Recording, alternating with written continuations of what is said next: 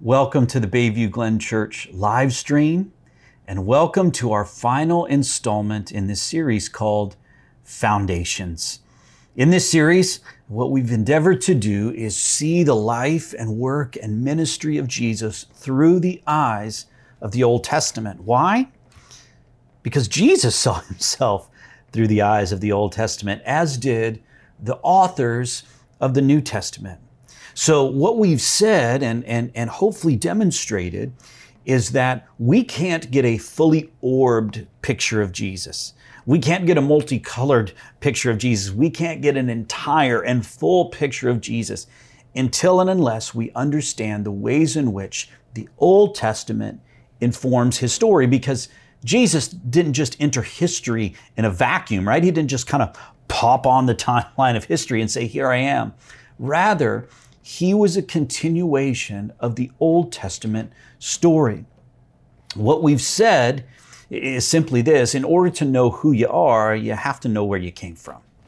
And that's true with Jesus. In order to know who he is, and not just know mentally, but know experientially, in order to love him, serve him, follow him, in order to know him, you have to know where he came from. Same thing goes with, with you and me. And so, in large part, this is not just Jesus' story, but it's our story as a church. And it didn't begin 100 years ago or 500 years ago with the Reformation or you know 1500 years ago with Augustine or 2000 years ago with Jesus. It began generations before that. And so, what I want to do today is talk about two things. One is I want to do a little bit of a, of a, review. It's just a nickel and dime tour of kind of where we've come from, what we've established about God, what we've established about His story and the people that He worked through, and what that's taught us about Jesus. I'm not going to go through the whole thing. Uh, for some of you, though, this will be review. For some, I'm going to fill in some gaps in sermons that you've missed. And for some, I'm just catching you up to speed on where we're at because this is your first week with us. If that's so, welcome. The second thing we're going to do is talk about this final covenant that God makes with his people. It's called the Davidic covenant. We'll get there in a moment and talk about the ways in which that informs our understanding of Jesus. Before we do that, I would invite you to pray with me.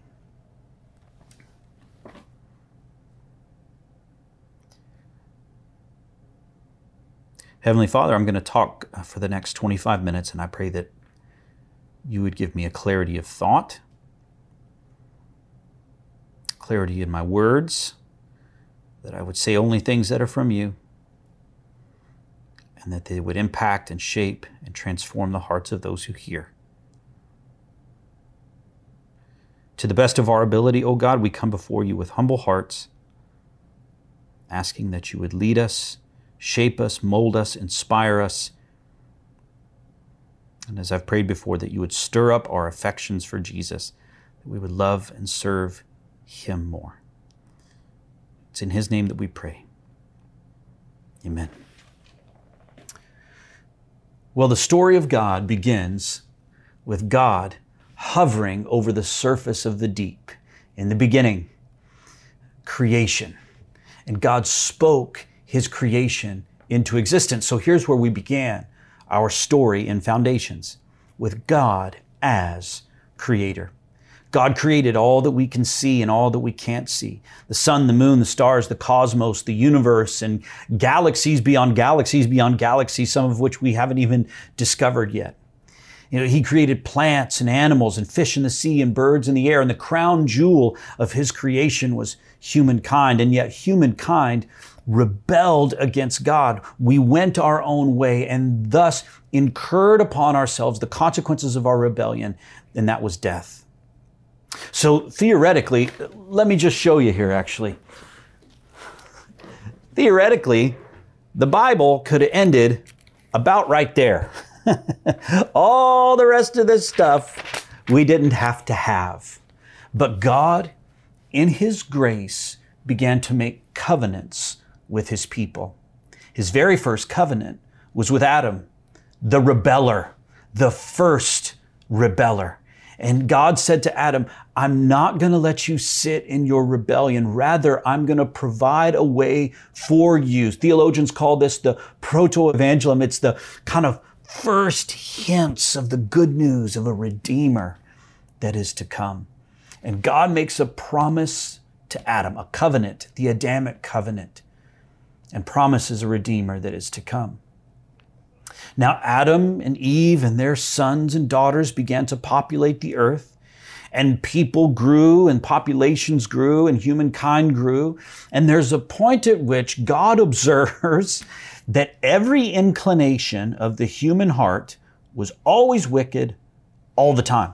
Now, I don't know about you, but we try to avoid words like every, all, never, none, that kind of stuff in my house but the reality is, at that moment in human history, those words are applicable and helpful. Every inclination of the human heart was always wicked all the time. And so, once again, God could have just stopped it right there. He could have obliterated the earth, deleted it, and just lived on happily in his Trinitarian existence Father, Son, and Holy Spirit. But because of his great love for us, because of his great love for people, he chose Noah and his family, and he called them out of where they were in order to save for himself a remnant. Now, the rest of the earth was destroyed via flood because of their wickedness of heart, but God, in his grace and mercy, saved Noah and he made a covenant with Noah. Remember, the covenant that he made with Noah was through Noah. He was the human mediator. The blessings of the covenant were that God would not destroy the earth again. The internal sign, as always, was faith, and the external sign of that covenant was a rainbow in the sky. Now, Noah and his family once again began to populate the earth, and at that point, God decides to choose for himself a human being to call Abram out of where he was at in order to start a family. And not just a family, just to have a family. Rather, God says to Abram, I will bless you so that you will bless all nations of the earth. Do you hear it? I will bless you so that you will bless all nations of the earth. And so God makes a covenant with Abram, whose name eventually would be Abraham. His covenant is this I will provide for you a land and I will provide for you a son, an heir, in order to inherit that land. The internal sign of that covenant, as always, was faith. The external sign was circumcision. I don't know why Noah got a rainbow and Abraham got circumcision. I know, rough for Abraham, but let's keep going. So Abraham eventually has this son that God promised him. His name was Laughter, Isaac, but translated laughter. And of course, you would name a kid laughter if you had a child when you were in your 90s, because all you can do is laugh. That was the son of promise that God gave to Abraham. Abraham had Isaac. Isaac had Jacob. Jacob had 12 sons that would eventually become the 12 tribes of Israel. Now, here's the deal those sons sold one of their brothers, Joseph, into slavery in Egypt because he was their father's favorite and they were jealous. And they told their father, a, a, a wild animal has come and eaten Joseph and killed Joseph. But Joseph, sold into slavery, eventually came to the nation of Egypt and rose to prominence in Egypt. So there becomes a time where there's famine all across the land, and Jacob's sons have to go into Egypt to ask Egypt for help. They were running out of food. Well, they went before the man who was the right hand of power, right hand of Pharaoh in Egypt, their brother Joseph. Now it had been years. They didn't recognize him. And so eventually, after a series of conversations, Joseph reveals himself to them and says, You meant this for evil, but God meant it for good so that I could help when this day came. And Joseph does. He forgives his brothers and helps his brothers. And that nation of Israel, those 12 tribes, those sons of Jacob, began to grow and grow and grow. Now, Joseph died. And the subsequent pharaohs forgot all that Joseph had done and all the nation of Israel had done for the nation of Egypt. And so rather than partnering with and being empowered by Egypt and Israel working together as they had done before, Egypt began to enslave the nation of Israel. And for 430 years, those 12 tribes that had come from Jacob, those tw- tribes of Israel, were enslaved in Egypt. And the nation of Israel called out for a redeemer over and over and over again. 430 years later, God finally provided that Redeemer in a man named Moses. He called Moses and said, Go tell Pharaoh, let my people go. And Moses does what God tells him to do. Pharaoh's short answer, no. So it took some convincing in the form of plagues, and eventually Pharaoh released the nation of Israel, and they begin to journey from Egypt south and east toward the land that God had promised Abraham. Aren't you glad that God doesn't forget what he promised? It had been years and years and generations and generations since God had made that covenant with Abraham and promised him a land that his descendants would inhabit. But God doesn't forget. So when he redeemed his people from Egypt, he sent them south and east toward that land. On the way there, they stop at a place called Sinai, and God gives Moses the covenant uh, the tablets of stone. And through Moses now, God makes the Mosaic covenant. Moses was the human mediator. The blessings of the covenant were that these people would be a civilization. Now that they had a law, they were a group of people. That They experienced God's promise and presence with them through the tabernacle. Remember that tent like structure that traveled with them all throughout the wilderness as they journeyed toward the promised land. Uh, in this moment is when God establishes the Sabbath, this day of rest that points forward even to the spiritual rest that Jesus offers us. And it's through uh, these generations and these years that we begin to see kind of the first shape of these three offices of Jesus. One is Jesus' prophet. Remember in the Old Testament, God sent prophets to speak his truth to the people. Jesus was the embodiment, the incarnation of God's truth. He sent priest, established a priesthood to be a mediator on behalf of the people to God. And Jesus is our final and complete mediator, and we don't need any mediators anymore. He's our great high priest, as the book of Hebrews says. And now we come to this third and final office of Jesus today. And this office we see begins to be shaped once Israel finally inhabits that promised land. Because Moses, as he led the people toward the promised land, sinned, and by his sin, he forfeited the ability to lead God's people into this land of promise. And so his successor, Joshua, did so. Once they got into the land of promise, these 12 tribes continued to grow. They had their own land, they had their own civilization, uh, they had their own people group and family that came from these 12 tribes but they didn't have a king like other nations did, in that they didn't have a human king. So they came to God and said, God, we want a king like other nations. We want a human king. And God said, You have a king. It's me. I'm your king. I've established my kingly authority over you for thousands of years. And they said, No, no, no, no, no. We, we want a human king. So they chose one for themselves. Bad idea. And they didn't cho- choose him for his competency or for his character. They chose him because he was good looking and tall. His name was Saul. And they experienced the negative consequences of rejecting God's kingly authority and his kingdom and giving it to Saul. Well, eventually, God intervenes once again, just as he had done generations before, and time and time and time and time again he intervenes and he chooses for himself a king. And the king that he chose was not tall. In fact, he was the runt of the litter. He was the least of all his brothers. He was a shepherd on a hill. And it's at this point in the nation of Israel that God makes one more covenant. And it's his covenant with David. The covenant shows up in 2 Samuel chapter 7. God speaks through the prophet Nathan. And as I read the covenant in the story, you're going to hear hints and shadows of things that we've talked about. God does that on purpose. And then you're going to hear God make a final covenant, the Davidic covenant. Let's listen. 2 Samuel chapter 7 verse 4 reads this way. But that same night the word of the Lord came to Nathan.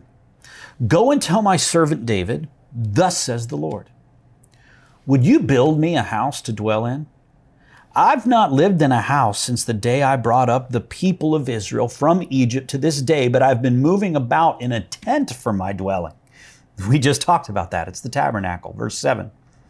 In all places where I have moved with all the people of Israel, did I speak a word with any of the judges in Israel, whom I commanded to shepherd my people Israel, saying, Why have you not built me a house of cedar? Verse 8.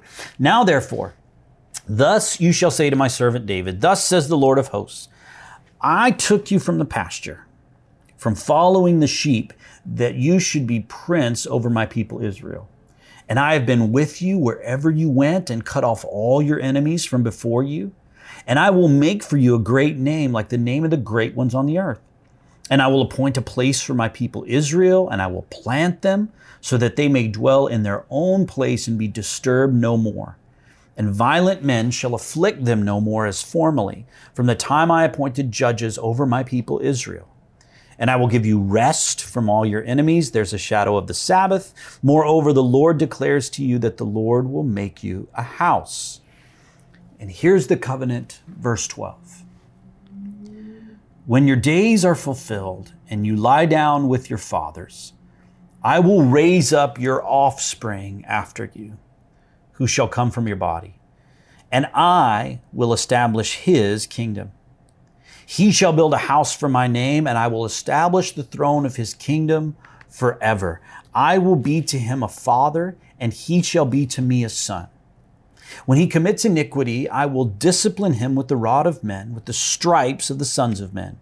But my steadfast love will not depart from him as I took it from Saul, whom I put away before you. And your house and your kingdom shall be made sure forever before me. Your throne shall be established forever. In accordance with all these words, in accordance with this vision, Nathan spoke to David. Now, let's review these five aspects of the Davidic covenant. First, the covenant mediator is David. God makes his covenant with his people through David.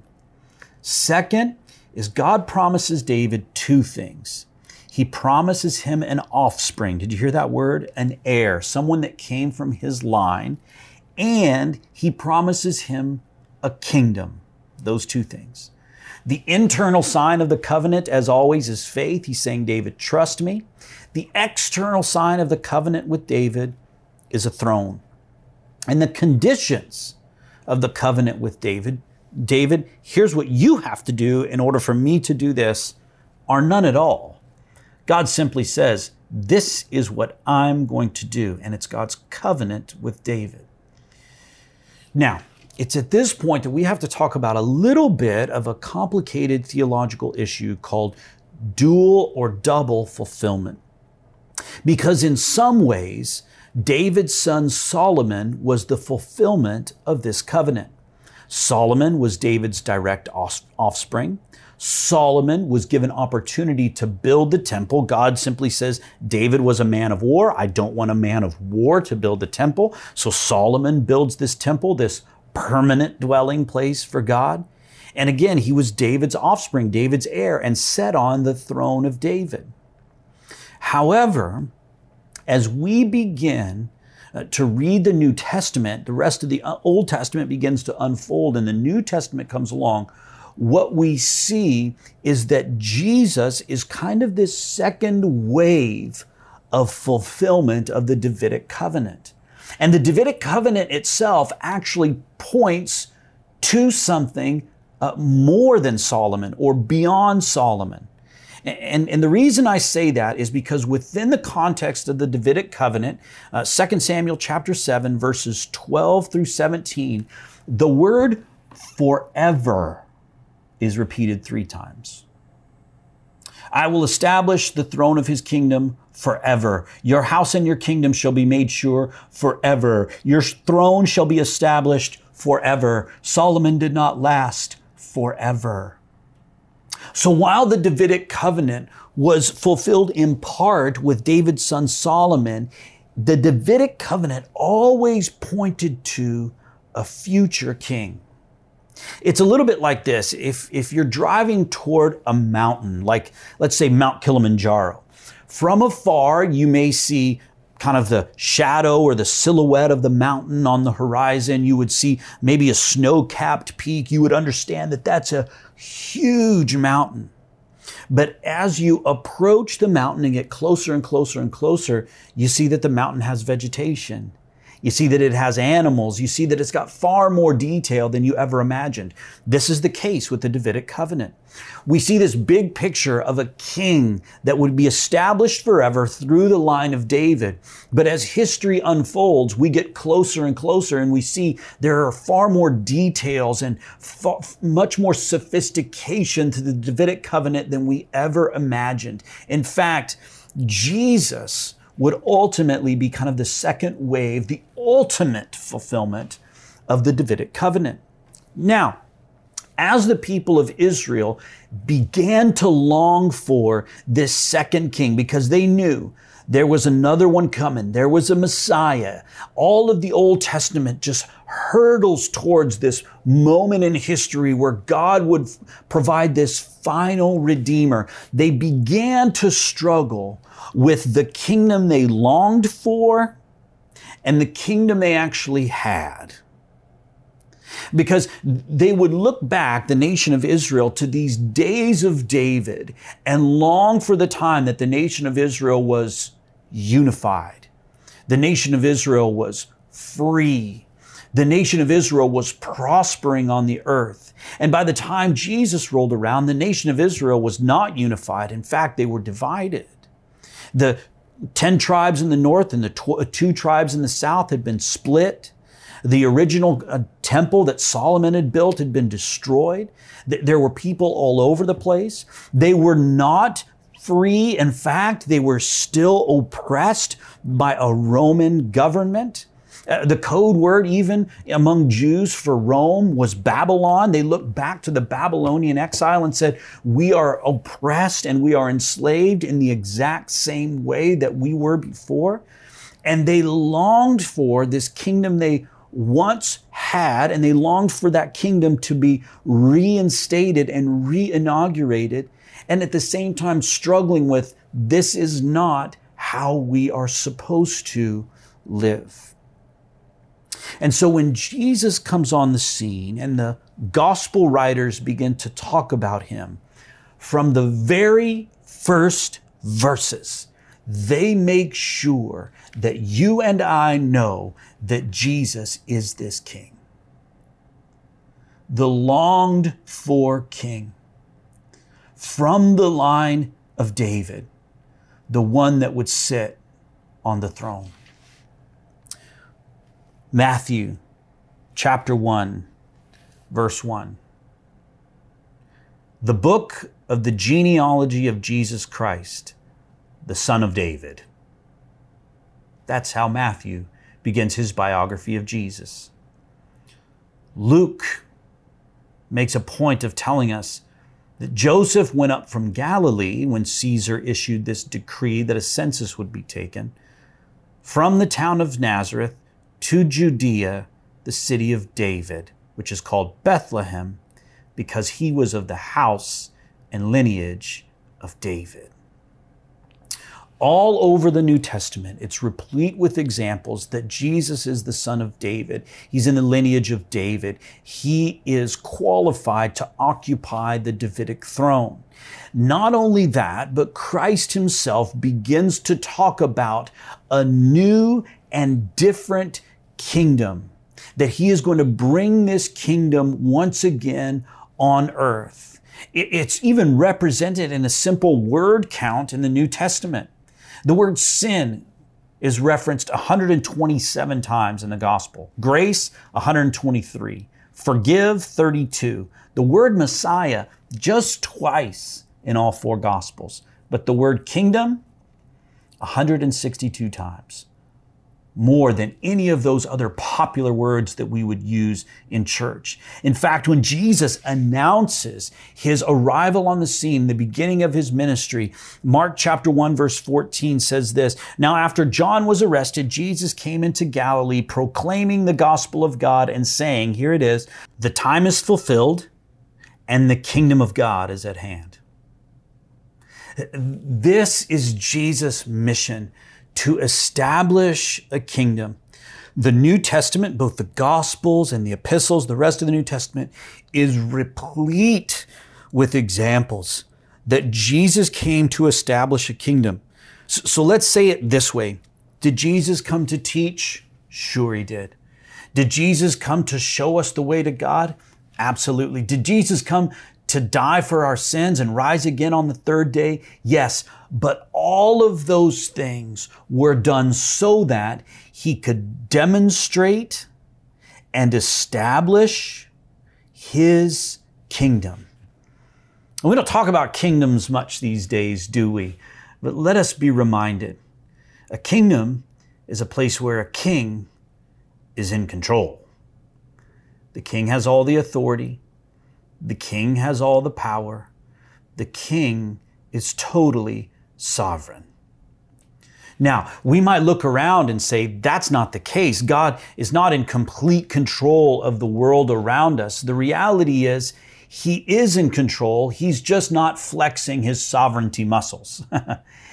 yes, He has control over COVID. He's just not flexed His muscles quite yet.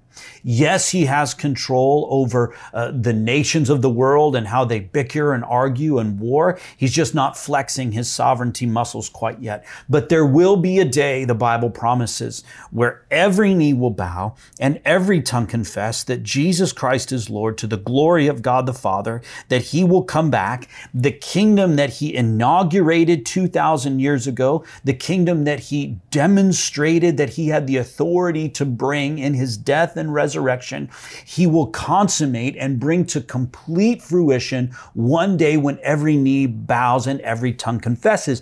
In the meantime, Jesus' kingdom is invisible, but it's no less real. Are you with me in that? His, his kingdom is invisible, but it's no less real. I, I went to uh, Iraq in October and visited a place called Kurdistan. The Kurds are one of the largest people groups in the world that don't have their own physical land. They have their own justice system, they have their own police force, they have all kinds of different stuff. It's actually safe to visit uh, Kurdish Iraq uh, because of the Kurdish people. Now, on a map, they'd be invisible. There, there isn't a border that says this is Kurdistan, but it doesn't mean they're any less real. In a very similar way, that's the kingdom of God. The kingdom of God is invisible, but it's no less real. This is why Jesus says to Pilate in John chapter 18, My kingdom is not of this world. If my kingdom were of this world, my servants would have been fighting that I might not be delivered over to the Jews, but my kingdom is not from the world. See, his kingdom is invisible, but it's no less real. And what they experienced then is what we experience now, and it's what N.T. Wright calls the clash of kingdoms in his book, How God Became King. Because the values of the real kingdom, the true kingdom that belongs to the true king, Jesus, are in direct opposition to the kingdom of Caesar and those values would be in direct opposition to the kingdoms that we live in today. And please understand, I'm not talking about the kingdom of Ontario. I'm not talking about the kingdom of Canada. I'm not talking about the kingdom of Hollywood or the kingdom of the liberal media. Because we as Christians have fooled ourselves into believing that we're living for the kingdom, but really we're fighting for cultural privilege. I want to say that again because I think it's critical. We have fooled ourselves into believing that we're living for the king and really we're fighting for cultural privilege. But that's not kingdom living. Kingdom living is humility, service, tenderness, gentleness, deference, others first. This is why Jesus says to James and John when they come to him and say, We want to sit at your right and left hand, he says, In my kingdom, those who are last will be first. And this is the true kingdom. It's the kingdom that will be established and in complete control one day, although now God has chosen not to flex his sovereignty muscle quite yet. And the charge for us is simply this in the meantime, to acknowledge Jesus as king, the rightful heir to the throne of David, the one who came in David's lineage to fulfill that Davidic covenant, to be the fulfillment of God's promises to his people long ago. Not just that he would establish a family, though he did, not that he would save a remnant, though he did, not just that he would be with his people, though he did, but that he would establish a kingdom. Not just a kingdom, but an upside down kingdom that adopts a completely different set of values than the kingdoms of this world. Jesus, because of his death and resurrection, is the king I took the opportunity um, just yesterday to jot down some places in my life and some things where maybe Jesus isn't king right this second. And I need to remember that Jesus is in control and that it's upon me, it's incumbent upon me to adopt his kingdom values in each and every aspect of my life. Let me just remind you where Jesus is king. He's king over your finances. He's king over your hobbies. He's king of your affections. He's king of your time. He has the authority, He's in control of your time. Jesus is king of your family. Jesus is king of your attitude. As a member of the kingdom of God, you don't get to decide what you think is an appropriate attitude or posture in a particular situation. Because Jesus is king, he gets to decide. And then you and I, as members of his kingdom, simply adopt the attitude that the king prescribes. Jesus is king of your future. Jesus is king of your marriage. Jesus is king of your vocation. Jesus is king of all.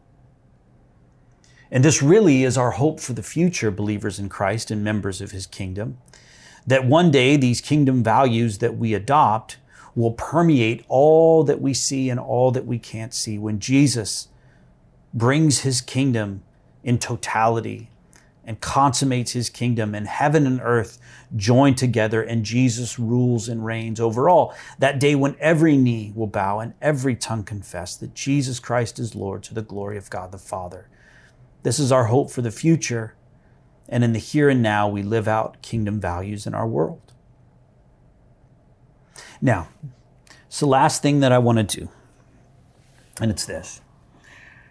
For those of you who have never accepted God's invitation of grace, this is his invitation to acknowledge that he is king, to bow your knee now, and to confess his authority and sovereignty and his rightful place on the throne of your life now. And the great news is we have a king that is benevolent beyond our comprehension, a king that is gracious, a king that knows our best and has our best in mind, a king that deserves our whole life. We don't have a broken monarchy because we don't have a broken monarch. we have a glorious and perfect and benevolent and gracious king, but he's king. So, responding to the message of the gospel, responding to the good news about Jesus is simply this Jesus, I acknowledge that you're king, and I've not always treated you as such. In fact, I've rebelled. And I know that you went to the cross to pay for my sin, that you rose from the dead and demonstrated that you are indeed the king, and one day you're going to come back. So I confess my need for you. I ask for your forgiveness, and I acknowledge you as king over my life, and I endeavor to live that way. For some of you, I'm just believing God right now that He's drawing you near to Himself. Maybe He's just done that today. Maybe He's done that over the course of the series, and you've been wondering how to respond. This is how you respond by acknowledging that Jesus is King. If that's you today, I would invite you uh, to pray a simple prayer, and that prayer is just simply uh, acknowledging your need for God, acknowledging that He went to the cross on your behalf and asking for your forgiveness, and acknowledging that He is King. There's no special words, it's not like a magic spell. You just talk to God in your own heart, and He hears you. And if you would like for us to follow up with you, we, we would love to uh, just click that link there in the chat and we'll help you connect with someone to walk with Jesus as King in your life. Let's pray.